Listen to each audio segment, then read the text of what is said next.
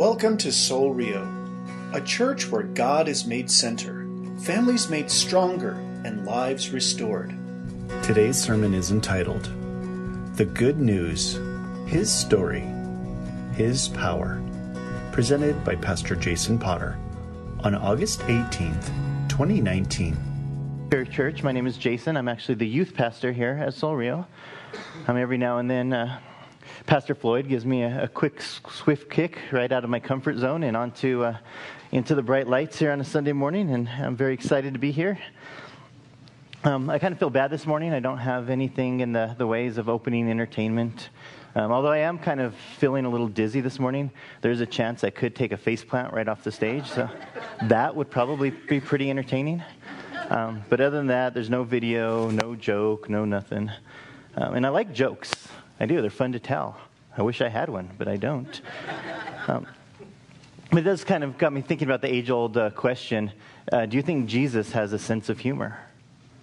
All right, I, I bet he does. I think he does. Uh, look around. Yeah.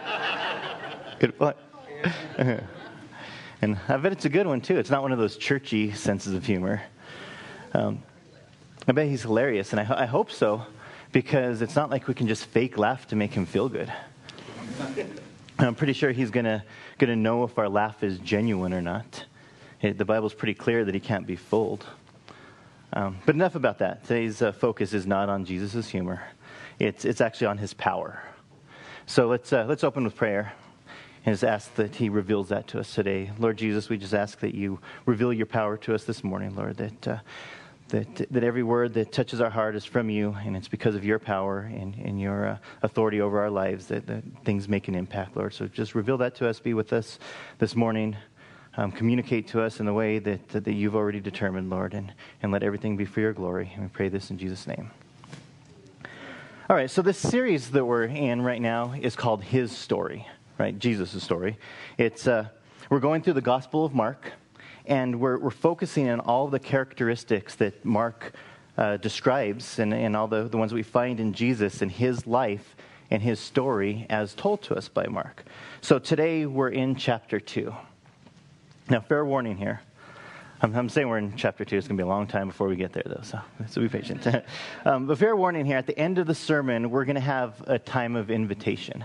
And it's going to be the classic give your life to Christ invitation. Um, a, a, couple months ago, um, I explained to you about a class that uh, Zach and I actually took together um, where we were taught about the different types of invitations that you can do at, at a church service. Well, this one is just going to be a, a, straight up altar call, give your life to Christ if you haven't done so already. Um, so if you have done that, um, right, if you're, if you're already a fully committed uh, Christ follower and you know exactly who you are in Him, then you can just relax a little. You don't have to prepare yourself for the big, scary 20 foot journey to the, the front of, of the church here. Um, however, I, I hope that you're praying for those who, who are not there yet. If you haven't given your life to Christ, right, I really hope that Jesus himself reveals his power to you this morning and leads you to make that decision. Right, because I think some of you are very close. I think there's some people right here, right now, that have felt God calling them and you've been on the fence and you're ready to call out to Him for salvation. Now, I am thinking of specific people as I purposely make eye contact with no one. Is that judgmental? Maybe. But who cares? Like, like, seriously, who cares? It's not a shameful or a degrading judgment. It's full of anticipation so that we can all celebrate together as a church when you make that decision and declare that you're a child of God. Right? But that's later. This is now. So let's get to it. Right? His power, the power of Jesus. Uh, now, you know what I love about Mark chapter 2 when it comes to the power of Jesus is he actually states it. And he verbally makes specific claims about the power that he has. It's no longer by demonstration only. So when he demonstrates it and then he verbally claims it, it's time that we listen. But before we dig into scripture, um, a couple of, of questions here just to, to reflect on is what comes to mind when you picture Jesus in your thoughts? Right? Is it his compassion, his gentleness, his tenderness. Right? These are all legit characteristics that we read about throughout the Gospels. But what does that image do to uh, do, uh, that image of him do when we think about his power? Right? Does it weaken it? Do we mistake this kind, uh, this kindness and this tenderness for weakness? Do we allow his gentleness to shape our image of him as one of a passive person or a passive being? In a sermon by Francis Chan, he made a comment about artwork that always seems to show Jesus petting a sheep. Right? And as he giggles a little bit, he points out that nowhere in any of the Gospels does it actually ever speak of Jesus petting a sheep. So I Googled it. I Googled Jesus petting sheep. and sure enough, eight pictures popped right up. Eight pictures of Jesus holding and petting sheep. He's all calm and peaceful, like the perfect little petting zoo. All right, so then I Googled the power of Jesus, and only one picture came that was relevant, and he was wearing a crown. So I think in general, that we way underestimate the power of Jesus. We look right past his awesomeness and how, how awesome his power really is. In Revelation chapter 1, John tells us about when Jesus revealed himself to him in his current resurrected immortal body. Here are some uh, physical characteristics that he describes. His eyes were like a flame of fire. His voice was like the roar of many waters. From his mouth came a sharp two edged sword, and his face was like the sun shining in full strength. I would like to see someone paint a picture of that Jesus petting a sheep. Right, holding this little sheep with flames coming out of his eyes. Right, there is no weakness or passiveness in that picture at all. That is the description of an all powerful God, our God. So, still in Revelation 1, uh, verse 17, this is what John tells us. It says, When I saw him, I fell, at his, I fell at his feet as though dead. But he laid his right hand on me, saying, Fear not, I am the first and the last, and the living one. I died, and behold, I am alive forevermore, and I have the keys, and I have the keys of death and Hades. Right? That is the truth about the power of Jesus that we worship. Jesus is in no way passive about his almighty power and we should revere him as the amazing power to be reckoned with that he truly is. So, still Delane, going into Mark, um, I want to take a moment and just kind of look at the Gospels in general. Right, so the Gospels are four books in the Bible that tell the life story of Jesus, his story. Right? It's his, his life and ministry is told from four different writers you know, Matthew, Mark, Luke, and John. Now, these four books were written to complement one, uh, one another, not, to con- not in contradiction. Unbelievers will pick out little things here and there and call them inconsistencies and try to build a case that the Bible is not true. In reality, from the writer's point of view, they just felt it important to call out details that perhaps the, a different writer did not. Here is a specific example of the different point of view rather than a contradiction. And it's in the number of angels that were present when, when it was discovered that Jesus had been resurrected. Right, Mary Magdalene and the other Mary went out to visit Jesus' tomb and were told by an angel that he was not there. Well, in Matthew 28 5, it says, the angel spoke to the woman. And then you get to John 20 12, telling the same story, says she saw two white robed angels, one sitting at the head and the other at the foot of the place where the body of Jesus had been laid. So, is this a contradiction that should have us questioning the validity of the Bible? No, of course not. Matthew never said that there was only one angel. Right? He just simply said, the angel said. John was describing the scene in a little bit more detail. Right? Well, well Matthew's focus on was bigger focus was on what was said. Matthew also said that Mary Magdalene and the other Mary were there. John never said anything about the other Mary. It doesn't mean that she wasn't there. He just didn't deem it necessary to mention her. So, another thing to keep in mind is that the book of John came much later than the other three. Right? It's important because John had the advantage of knowing the other three Gospels, and he was able to write about additional things that they, that they did not cover. And he was able to determine what had already been covered sufficiently. Right? It's no different than if uh, Pastor Floyd, Jeff, and myself all gave a sermon on the miracles of Jesus, and then someone else here later on down the road gave a sermon on the same topic and have heard the other three, they would have the advantage of knowing what had, uh, had already been spoken of and, and had been covered appropriately and determining what could use a little bit better coverage and more detail. All right, so why, uh, why go through all this groundwork of the Gospels? Well, let's just pretend for a moment that Mark is our only account of Jesus' life.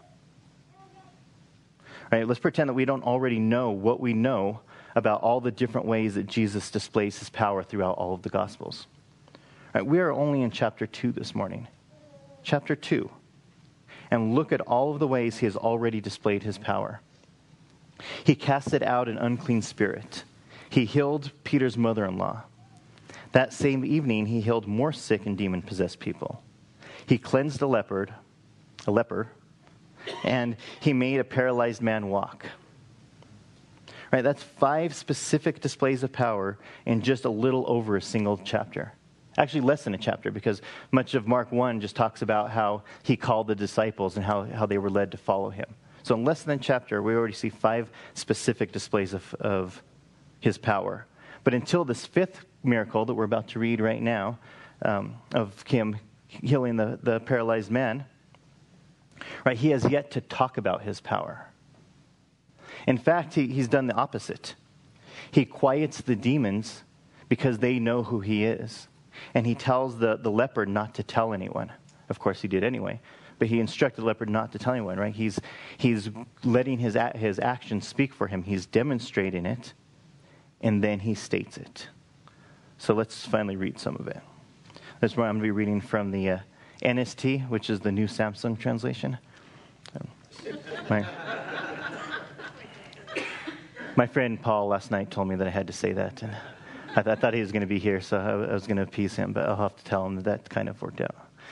Um, all right, chapter 2, verse 1. When Jesus returned to Capernaum, several days later, the news spread quickly that he was back home. Soon the house where he was staying was so packed with visitors that there was no more room, even outside the door. When he was preaching God's word to them, four men arrived carrying a paralyzed man on a mat. They couldn't bring him to Jesus because of the crowd, so they dug a hole through the roof above his head. Then they lowered this man on his mat right down in front of Jesus. Seeing their faith, Jesus said to the paralyzed man, My child, your sins are forgiven. But some of the teachers of religious law who were sitting there thought to themselves, What is he saying? This is blasphemy. Only God can forgive sins. Jesus knew immediately what they were thinking, so he asked them, Why do you question this in your hearts? Is it easier to say the paralyzed man to the paralyzed man, Your sins are forgiven? Or stand up, pick up your mat, and walk? So I will prove to you that the Son of Man has the authority on earth to forgive sins. Then Jesus turned to the paralyzed man and said, Stand up, pick up your mat, and go home. And the man jumped up, grabbed his mat, walked out through the door, or walked out through the stunned onlookers, and they were all amazed and praised God, exclaiming, We have never seen anything like this before. So, verse 10 I will prove to you that the Son of Man has the authority on earth to forgive sins.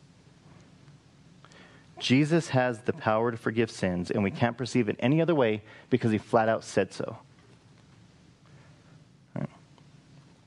The power to forgive sins might be the greatest of them all, but we're coming back to forgiveness a little bit later. Right, but now, that story that we just read has been taught and preached countless times, and there's so many lessons and applications to take away from that. Right? You have the miracle itself, you have the faith of the paralytic, you have the, uh, the determination of the friends, and, and many, many more. Remember, today's focus is the power of Jesus. Right? And Jesus used his power to perform acts of forgiveness and miracles.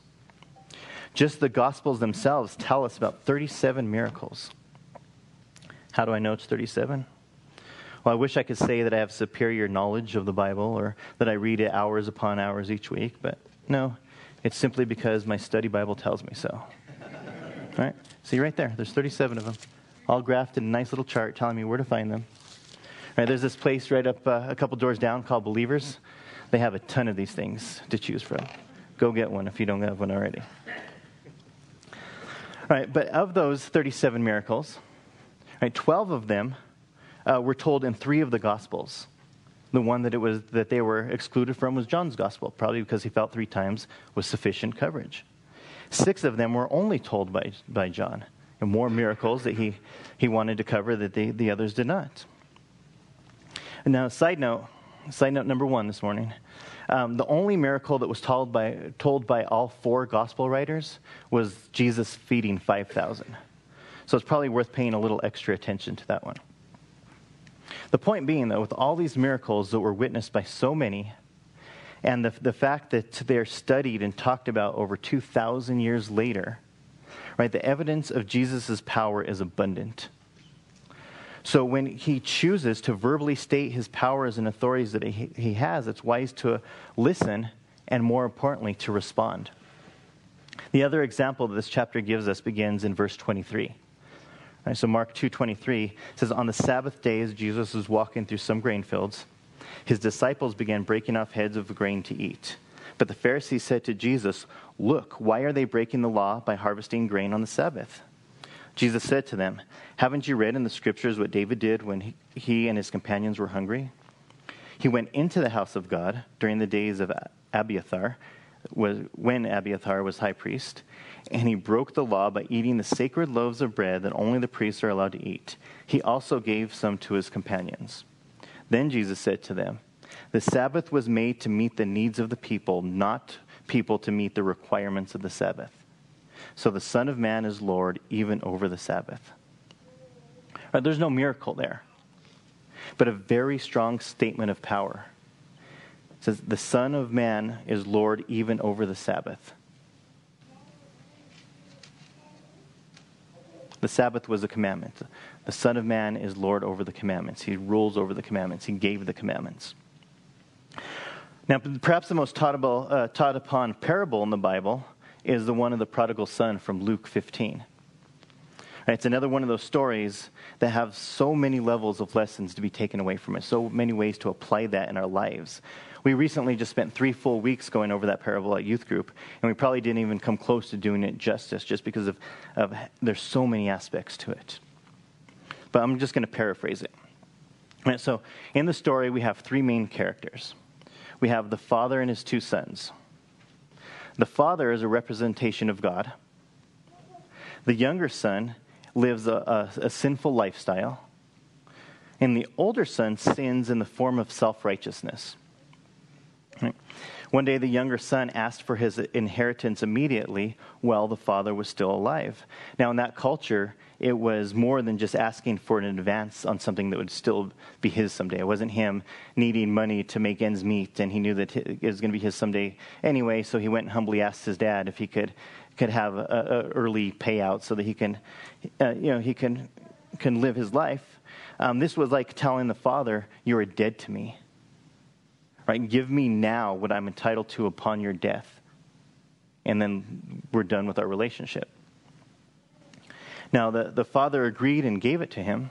Side note two of the morning, right? Instead of putting the, his foot down and exercising his power and authority, he gave his son the freedom to live his life and to make his own decisions and make his mistake, to learn his own lessons, even though he knew that the lessons were, were going to be costly. Right? So he does it. And the young son, he goes out, he wastes all the money on prostitutes and wild living. And then a famine hits right as he runs out of money and he begins to starve. So he got a job. He's got a job feeding pigs. And he was so hungry that even the, the food, the slabs that he was giving to the pigs, looked good to him. So he finally started coming to his senses. He decided that he would go home, he would humble himself, ask his father for forgiveness and mercy, in hopes that his father would at least take him back as a, a lowly hired servant. Of course, the father was overfilled with joy. He ran across the field to welcome him back and immediately began a party to celebrate his return. The older, loyal, hardworking, self righteous son became, became angry of the attention and the treatment that his sinner brother was getting.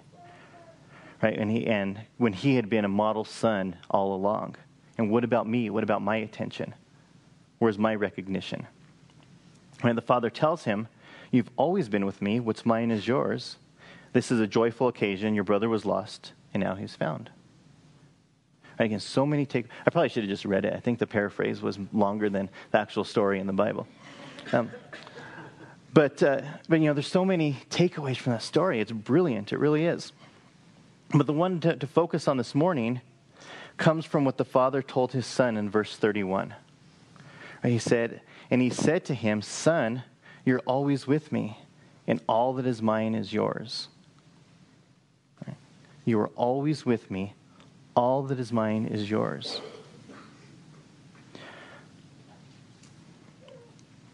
So if you've given your life to Christ, right, then you are his son, his daughter, his child, and all that is his is yours. Freely given, no cost. That includes his power. Right, the power that we've been talking about this whole time.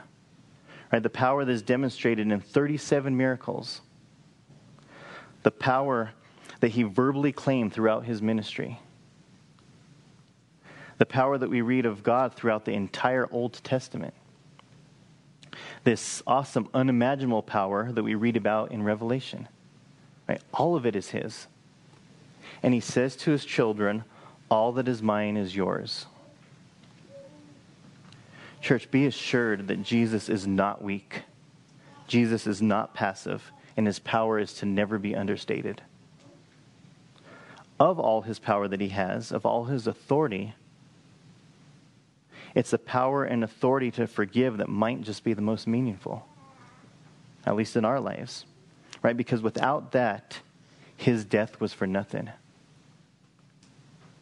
The crucifying, the suffering, the humiliation, everything that he went to, through to show his love for us, to satisfy God's wrath for the, the punishment of sin that has to, had to have been carried out, all of that was for nothing. Without his forgiveness, we cannot be reconciled to him who is God in the flesh. I and the Father are one, Jesus said. But what if you have not given your life to Jesus? And what if you are not yet included in that statement, all that is mine is yours? Well, here's that time of invitation. Haley and Jeff are going to make their way back up here.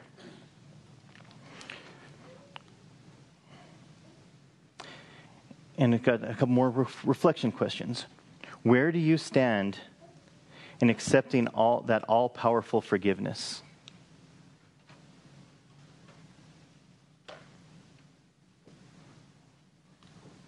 Where do you stand in recognizing the power of Jesus as God's Son, as the one who is given authority and power to forgive your sins?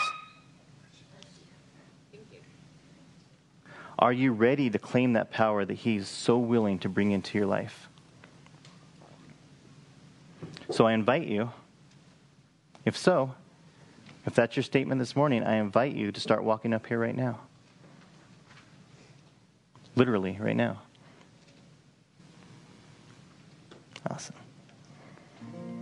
Make that claim in front of your church family this morning. Let's all pray and rejoice in the miracles that Jesus still displays for. Us. Anytime somebody gives their life to Christ and makes that statement is a miracle that we get to witness, we get to be a part of. Jesus performs miracles in our world today. They're not stories of the Bible. They are stories of the Bible. They're not only stories of the Bible. They're there for us to witness today, to claim today.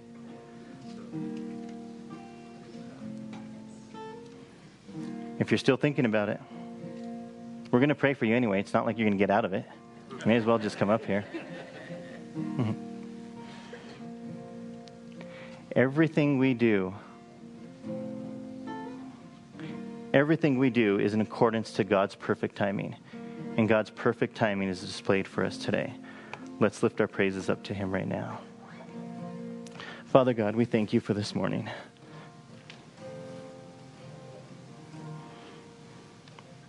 Lord, we thank you for the souls that are claiming your majesty here today. Lord, we are humbled by the miracles that you perform in our world. Lord, we are humbled by the miracle that you are performing right now in the hearts of these very, very ladies who walked forward here to claim your majesty in their lives. Lord, we ask for your forgiveness.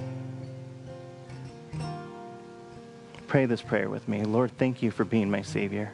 Lord, thank you for being my. Thank you for being the Son of God with all the power to forgive my sins. Thank you for being the Son of God with all the power to forgive my sins. Right here this morning, I claim your forgiveness and I claim myself as your child. Right here this morning, I claim your forgiveness and I claim wait, That's so long. That's perfect. He knows your heart. He knows. I promise. Lord, we love you. Lord, we love you. We give you praise. We give you praise. And thank you for salvation. And thank you for salvation. In Jesus' name we pray. In Jesus' name we pray. Amen. Amen. Thank you for listening, and we pray you were blessed by today's message. You are invited to worship with us Sunday mornings at 10 a.m. For directions and information about Soul Rio and our weekly events, please visit our website at soulrio.com. You may also contact us by phone at area code 505 792 8737 or email us at info at soulrio.com. At Soul Rio, we're a community of followers of Jesus Christ, committed to live by faith, to be known by love, and to be a voice of hope to our community. We invite you to go with us on this journey.